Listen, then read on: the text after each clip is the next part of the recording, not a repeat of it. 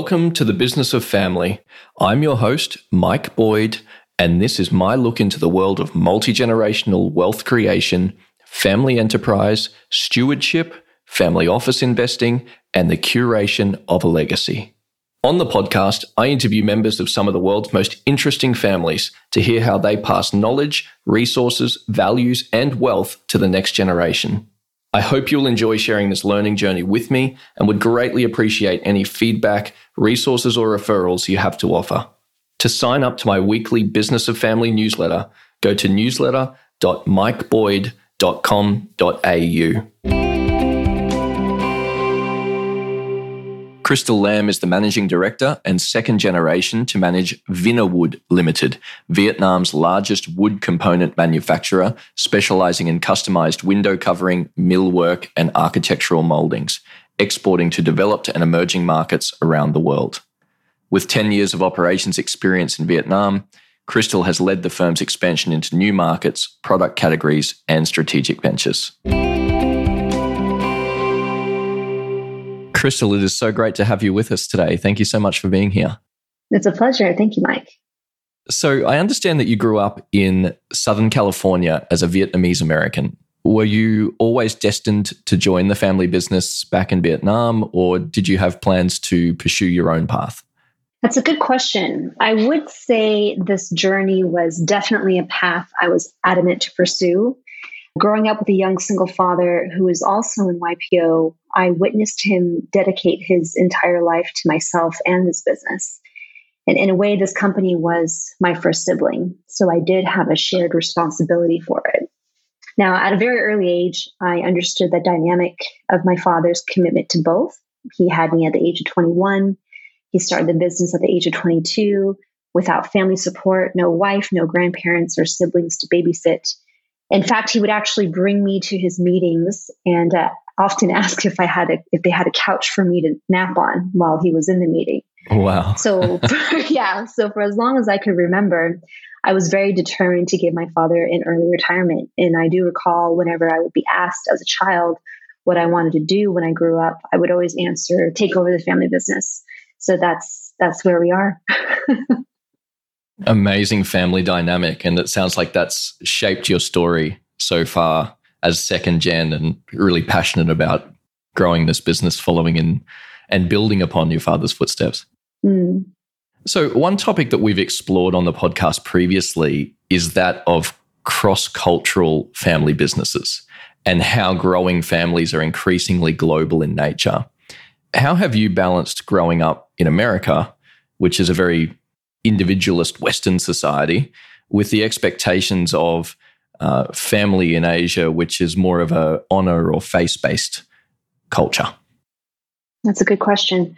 I would say that I am super blessed. My father was very committed to upholding the uh, family values that my grandmother instilled in him. And as a tidbit, she actually raised him as a single mother as well. So it's it's really interesting to see how she raised him and he raised me and how I will soon raise my children. But, you know, the traditional value of filial piety was very strongly emphasized. But my grandmother had a very modern spin on how honor was up- upheld. So she herself was a rebel in her own time. She was a journalist back in Vietnam in the 70s, and she eventually published her own magazine, which was a Vietnamese magazine called The Vietnamese Woman.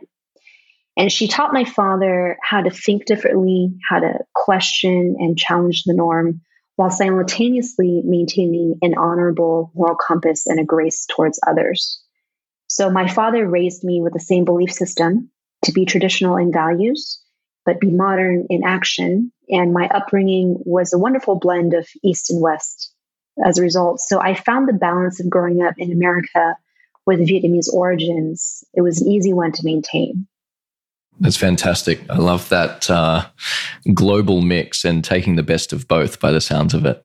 Now, I'm curious were there hurdles for you to overcome with your progression into leadership of the business? I imagine that female leaders of you know, dirty manufacturing businesses, I shouldn't say dirty, but manufacturing businesses in Asia, that must be pretty rare, is it? Yes, yes. It was you know, I, I often say that there were three things that were against me at the time, three obstacles, I'd say. because I did enter when I was 22.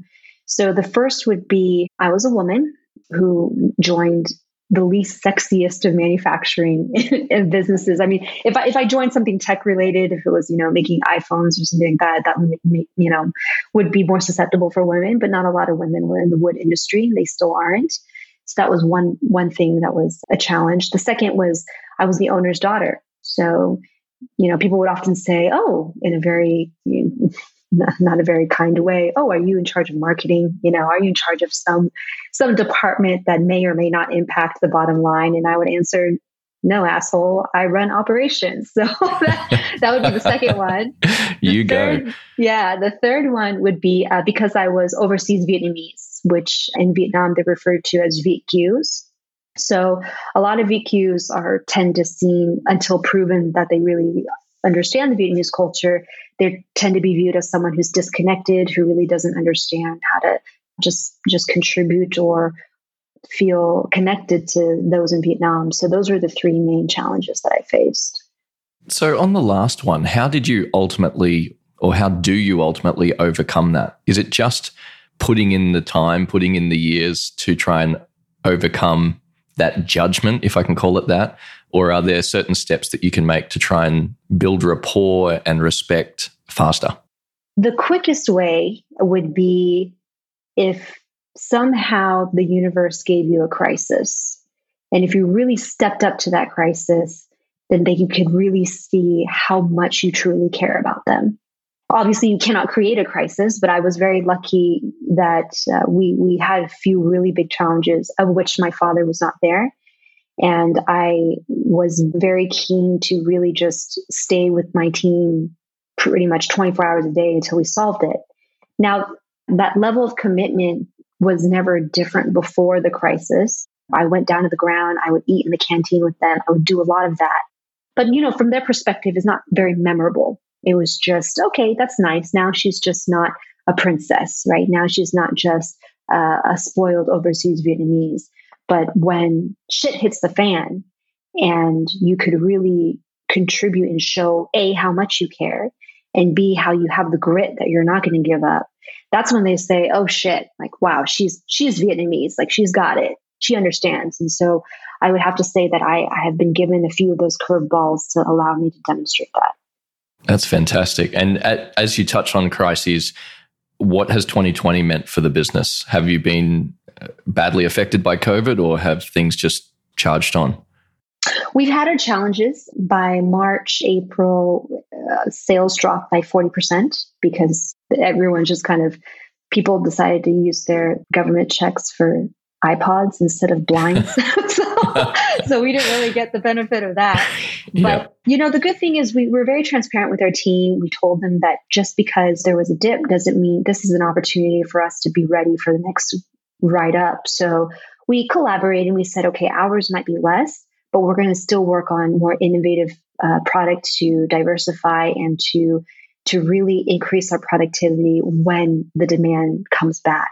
So we implemented a new ERP system this year. We're, we're still in the process of that. So we were able to take advantage of the fact that there was a crisis globally and spin it in our own way that hey we're gonna we're gonna optimize from this and just make sure we come out of it ahead and the power of belief is just so amazing so i'm honored that the team was just very on board with that mindset and that strategy and it's working that's fantastic making the mm-hmm. most of the quieter time by the sounds of it yes yeah so, uh, just for the benefit of the audience, can you tell us at a high level a little bit about the business and what are the core products or core customers and segments that you're serving today?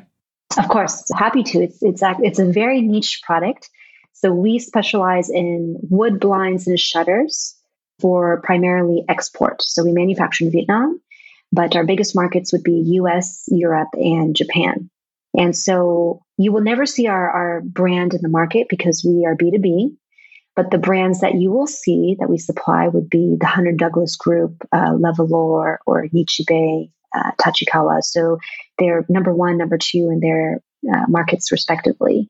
So that's, we're in a quiet industry. We're happy where we are. And I'm just very proud of the personal brand that my dad developed with each, with each customer. That's terrific. You sound very proud too. I was going to ask about your relationship working with your father and also whether or not there's any other family members involved in the business, which I think you've already answered in, in some way. But how have you found joining the company and ultimately working with your father? There's it's one thing growing up in a household, understanding that your father is a success in, in certain ways, not not just business wise, but in, as a human, as a good human being. Obviously, you know it, but you kind of don't know how that is. So the cool thing about working with him is that I really get to see him make tough decisions with such high integrity. And it's something that I absolutely love. So the funny thing is, when I first joined the business, I'd said, okay, dad, what's my job description? And he laughed at me. He said, What the F do you mean, Crystal? What are you talking about job description? This is a family business. You figure out what needs to be done and you do it. And I'm sitting here thinking, I, you know, I came from school. I just graduated from school. I'm used to midterms. I'm used to finals. I'm used to structure. I said, what the hell does that mean? So he gave me a very long uh, leash. He said, just go figure out what needs to be done and don't be afraid to ask questions. So I really enjoyed that. And growing up, we've always had this partner dynamic anyway, because it was just me and him for the longest time until he got married in 2012. So whenever we tackle decisions together, it's always nice to be on an equal playing field. And you mentioned earlier providing for him an early retirement. Has he retired from the business or do you still work together day to day in some capacity? I would say he retired from the uh, firefighting. He's, he's, he's, but you know, he, he's still young. He's in his 50s. So he, it's his baby. It's his, one of his babies, so to speak. So my objective was really not just to plan a coup and be like, be gone with you, but it was very much like, how do I keep him involved in the areas that really lights him up? So he loves R and D. He loves just problem solving on the floor with the team. He loves anything that requires his creativity is where I just let him be. And it's worked out wonderfully. That's fantastic. So I do the boring stuff. You know, I do the HR stuff. I, do I do all that and I let him have all the cool stuff. have, have, you got any spare capacity? I could use someone like you. yeah, no. well, you know, you have to talk to my dad about that. So I'm keen to get into this, the topic of the business of family. Uh, I'm curious, how do you separate family matters from work matters when working with your father closely? So, the good thing is because it's been us for so long, and just the way that we are inherently wired, it organically has, we've been able to compartmentalize the both. So, there'll never be a time where we'll have a discussion where we interject how I felt about you at work and how I feel about you at home. Like, it'll never cross paths, which is a good thing. Now, what's not always a good thing is that he and I are always just constantly, oh, new ideas, new ideas, work wise. That sometimes we forget to talk about the family stuff. So, actually, there have been times where we had to consciously call father daughter forum. We will have father daughter forum. And even there'd be times we call in a moderator or, or a coach to work with us. And it would help us refocus on the more sensitive topics that don't get easily addressed, but we we always come out with a very clear understanding. And we always come into it actually that number one is what family needs, not what business needs. So we we make it very clear that, and then we go into the topic, and then we we always conclude on the same note. That's amazing. And so I, I was going to ask whether or not you had a formal structures in the family from a multi generational perspective. Is there a family charter or a constitution, and whether or not you hold family meetings? It sounds like you are holding family forums or father daughter forums. Yes, yeah. yeah. That's that's awesome. I haven't heard that before. It, it's a great combination. Uh, are there other formal structures in place as well? Not yet, but I'm very lucky that my dad has asked me to take ownership of that because he actually I now have three very cute young siblings, a 5-year-old, a 3-year-old and an 8-month-year-old, and in time they will be joining the conversation. So I do believe while everyone is still young and healthy and while we're we have the capacity to to focus on it, then uh, it's it's good to set that structure.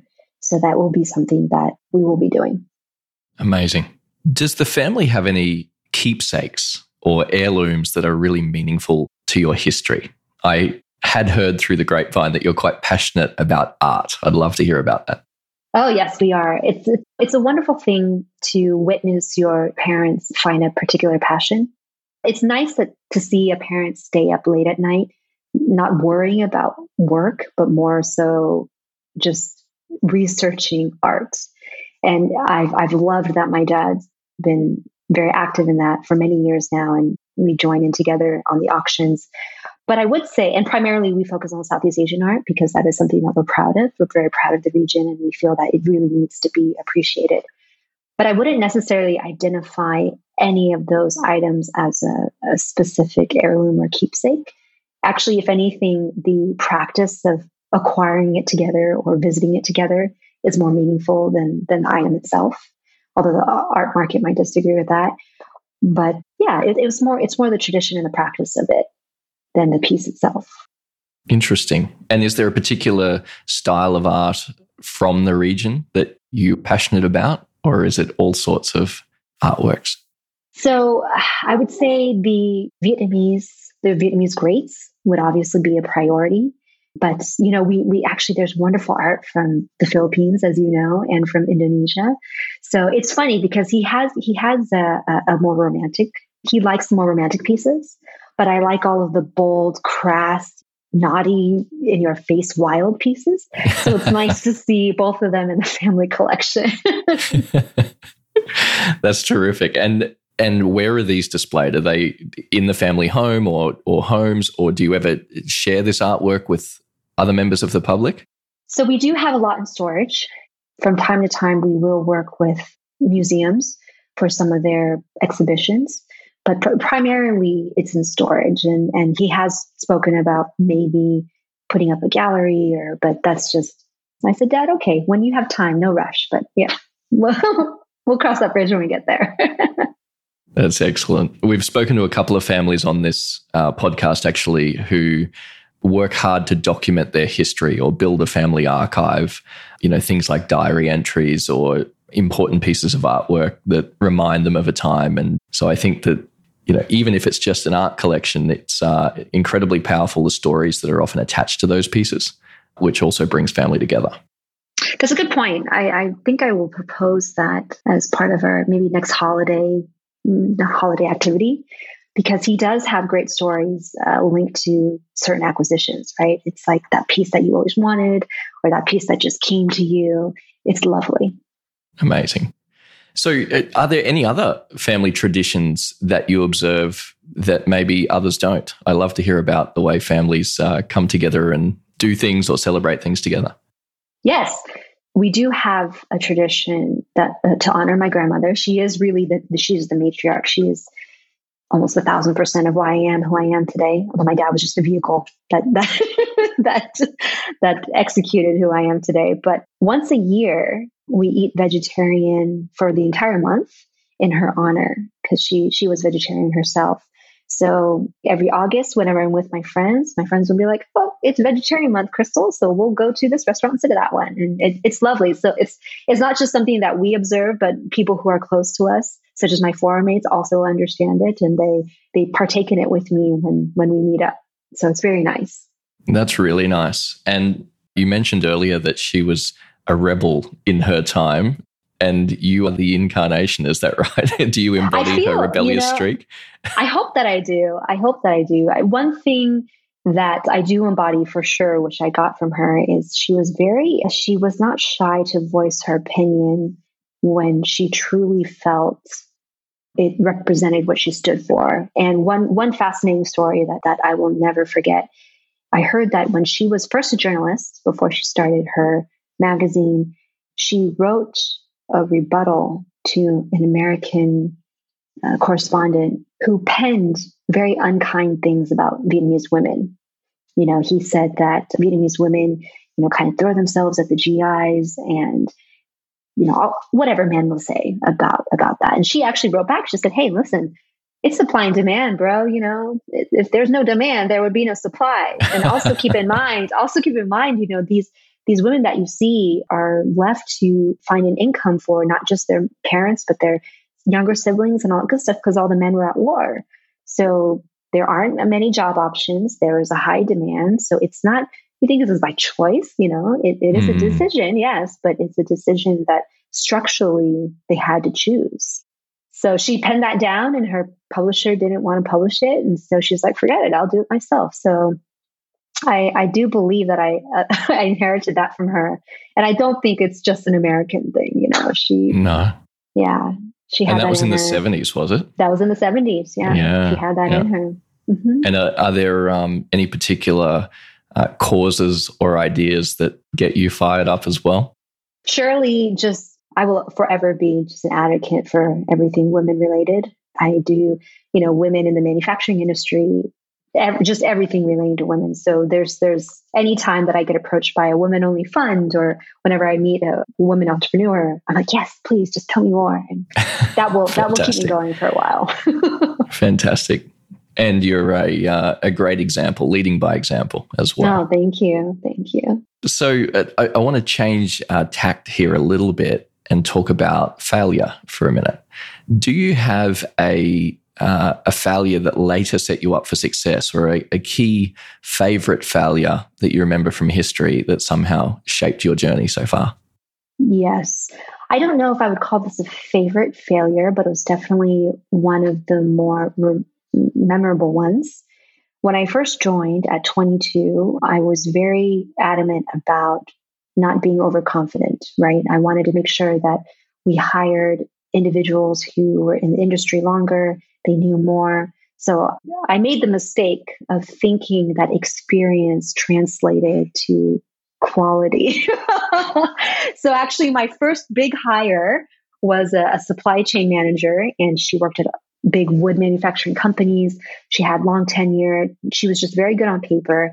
And my help was like, yes, okay, I found someone that I feel that could help me build something and all that wonderful, that wonderful dream until I found out that she, you know, she just had her own agenda. She tried to recruit people from our side. She was in a stage of her life where she didn't want to just work for corporation anymore. It was an interim thing and she was trying to do something on her own, which okay, I understand.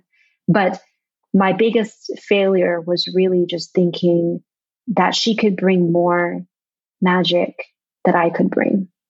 And that's when I understood that it's not just experience or skill or skill set, but it's really just the heart. So wherever your heart is, you'll be great. And you want to find people who has where the heart beats the same way your heart beats. And I will never forget, she was my first hire and my first fire. And yeah, that was the takeaway from that. And I haven't, I haven't changed from that since. It's a terrific story. And it's also not something that you'll find in a business textbook. Right. No, it's, it's something that you actually get boots on the ground, operational experience, and you start Yeah. to develop that gut instinct and and feel for what's working and what's appropriate in your organization and what's not. So Yeah. true. Yeah. Yeah, I like that. It resonates. So, tell me about the future for Vinawood and also the family more broadly. Do you plan to diversify the family's interests, or are you looking to maintain a deep specialization in your current industry? Where we're going right now is a combination of both breadth and depth.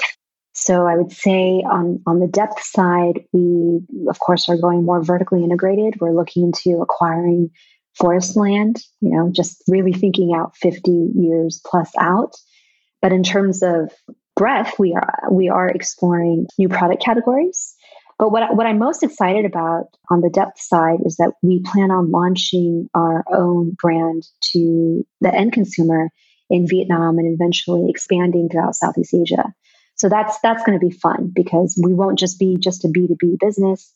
We will we will have uh, actual face time with the end user.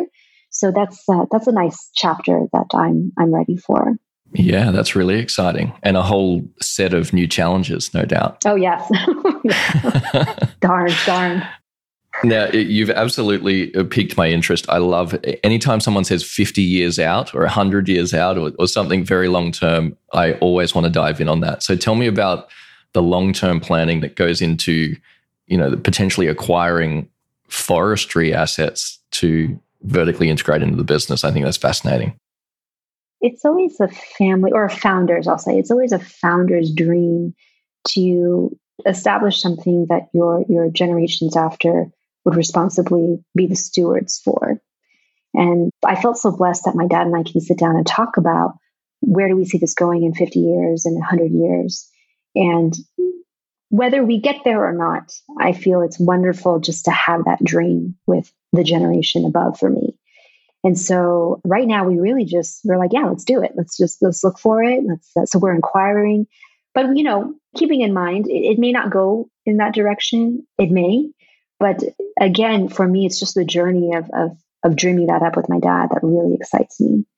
So that's where my headspace is right now.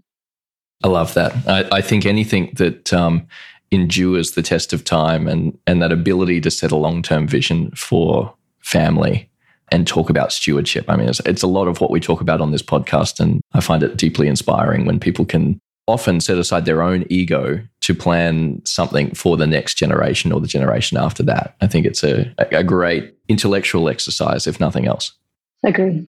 Another question, if you don't mind, on that, talking about the future and you individually, do you think you are where you're going to be basically forever now? Or do you also think that you might have other ventures or adventures in your future as well, separate to the family business?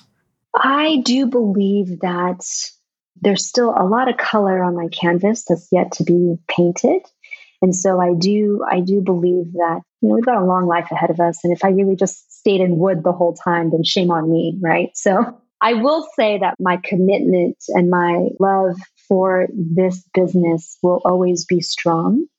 I do have faith that we will have wonderful people that can keep it going strong and I'll always I'll always be involved. But I would say that there's it's a big wide world out there and there's a lot that the that the family can do to contribute to society even. So that's that's the direction that that I would like to go. Great answer. Great answer.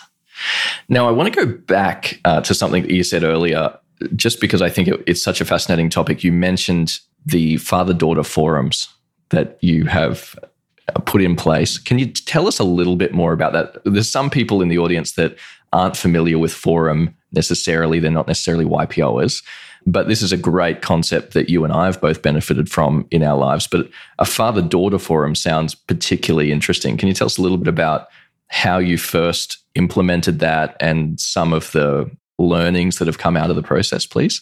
Yes, happy to share. So it actually started when he and I were talking about transition, right? How can we start transitioning some responsibilities from him to myself to free up his time to do other things? And so it's easy to sit and discuss, but no one was really holding us accountable to execute other than ourselves. But we would either get caught up in certain things or or maybe when we return to the topic there'd be a, a conversation where i don't remember that you know? So what happened was we we decided to bring on a coach to coach us through this process. And we used the this coach actually also is a mediator or also trained to to hold forum sessions of groups of many size. And so it was his first family forum type session and between multi-generation adults. So it was really he was he was really jumping in it too with us. Yeah, it was new for him. But we over time, over the course of two years, we committed to uh, working together once a month or once every couple of months. And the moderator was there, our coach was there, and he was the one that held us accountable. He was the one that reminded us what we said, what we didn't say. He was the one that helped us flesh out what was important, help us be held accountable if we didn't fulfill what we committed. So, in itself, it, it was a wonderful format to engage and have him around. And, you know, over time, it just kind of evolved into to habit. So we started having there, and then over time, we were able to hold it on our own. But I, I would say, best practice wise, it is good to have a third party involved when you start.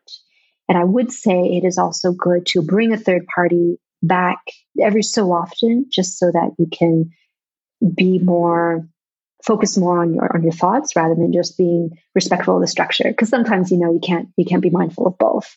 So it's nice to have someone else do that for you. Yeah. And just to clarify too this is not you and your father getting together to talk business strategy once a month and and making commitments to each other about who's going to do what. This goes far beyond that doesn't it? Yes. Yeah. So we'll talk about we'll talk about light things like okay we need a fan we need to plan our father daughter trip because we also have a father daughter trip once a year we need to plan our family trip. Yeah. Uh, and then, and then we'll also talk about, okay, what are certain things that we need to take care of, of the family that, that hasn't been checked off yet? And then, and then we'll also talk about, oh, well, Crystal, how's your personal life? How is, how's that? And then I, I would start talking about my concerns and he would share, you know, that's not something some parents and some, some children can talk about that over coffee. And sometimes we can, but when, when there are deeper questions, you can't just have that over coffee, right? Mm. When you talk about like, hey, mistakes, what mistakes did you make that you don't want me to make when you were in a relationship? What things did you wish you know? Right. You can't just have that over coffee. Right? No, so, no. How do you so bring that up? Um, yeah. Yeah. How do you bring it up? So it's, so those are, those are the topics that we would, we would touch upon in these father daughter forums. Mm really mm-hmm. powerful. Mm-hmm. And I imagine the structure provides you with some safety to have those conversations and, and those difficult or or deeper questions and still feel comfortable in the environment. It does. Yeah. Yeah. It yeah. does. Yeah. That's cool. Tell me about these trips. You mentioned a, a father daughter trip and a and a family trip. Is that right? Yes. Yes. I knew at a very early age that our, our family was quite different in the sense that we will be a blended family. He will get married, he will have children, and I would just be the eldest of, of that lot.